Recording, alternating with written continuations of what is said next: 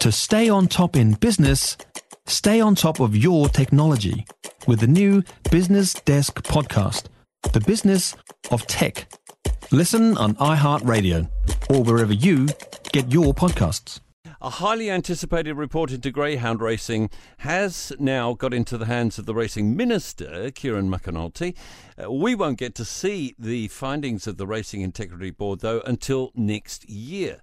McAnulty has warned they might see the greyhound racing industry either shut down altogether or put under strict monitoring.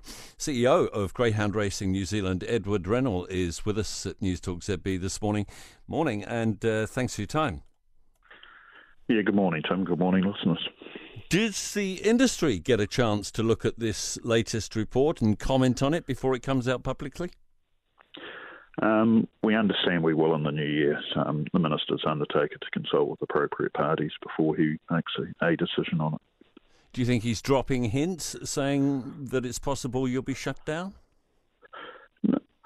At this stage, we don't know, but um, what we um, the statement that was made yesterday was consistent with um, what the minister stated when the initial um, review was commissioned back in September 2021, which was following the um, the Robertson review, and that indicated then the status quo wasn't an option. Um, the option and the industry was put on notice that closure or we take appropriate steps to address um, animal mm. welfare were, were really the only two options. And, and that that, one, that that review was commissioned when Grant Robertson was racing minister, and itself it followed the Hansen report going back what five years ago. Uh, have things not changed in the industry in all that time? No, no, there's been significant improvement, um, and particularly over the last 18 months. I think Robertson review noted that the industry had taken the Hansen report seriously, but they were not satisfied with the progress. Um, over the last 18 months, the GRNZ and our participants have put in huge effort to make um, animal welfare, you know, you know, at the forefront of everything we do. So there's been significant change um, over the last you know, eight, 15 months, particularly, and I'm confident that the, the industry can demonstrate that we've made appropriate change and we are committed to ensuring animal welfare is paramount in what we do. And the other thing, it's a journey. Well, we have certainly made improvements, um, but we will certainly it's an ongoing process, and we will con- looking to continue that in 2023. I've been looking at some of the data, and there obviously has been a lot of improvements. Uh, far fewer dogs being put down. Uh, a, a, big rehoming program for greyhounds when they retire. A lot fewer injury incidents involving greyhounds, but it seems you haven't convinced the officials yet. Well, no, um, we're not certain where um, the officials are on this. Uh, we've also lodged a submission with the minister outlining all the steps we've taken, so hopefully that will um, be given due consideration. Um, but we have made huge strides, particularly um, trying to prevent um, and having strategies around injuries it's a multifaceted thing. You'll never have one silver bullet answer there, but we've taken steps to try and reduce collisions of greyhounds in that first bend. We've also then looked at what factors are affecting, you know, and, you know, risk factors with injuries in terms of racing frequency, weight variation. But the other area where we're concentrating a lot of effort recently and is around our track management programs and ensuring the tracks that we provide for racing are world class and safe.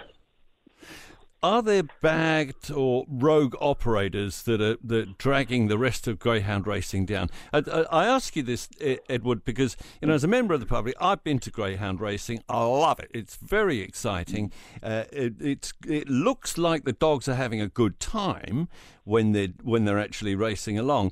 But uh, I don't want to think that that entertainment is produced for me at the expense of an animal's welfare and well-being. I don't. I want the animal to be treated properly.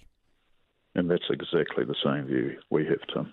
Um, and look, in any any industry, there are the odd rogue. Um, you know, happens in all industries, but we have appropriate rules in place to deal with those. You know, and we have an independent regulator with the Race Integrity Board who will act upon issues. And just to highlight how serious the industry's been, um, every licence holder is subject to a kennel audit annually. Last year, um, and that's undertaken by the Race Integrity Board.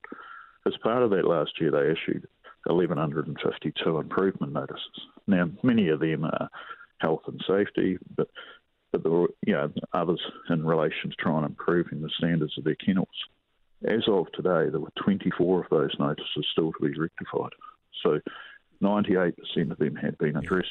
So that highlights how our participants have taken this so seriously and are trying to ensure that what we do is, you know, world class in animal welfare.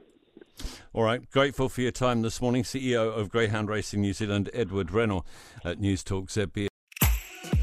If you enjoyed this podcast, you will love our New Zealand Herald podcast, The Little Things, hosted by me, Francesca Rudkin, and my good friend Louise Airy. We focus on all the little things that you can do to make a positive impact on your life and to cut through the confusion from the health and wellness industry.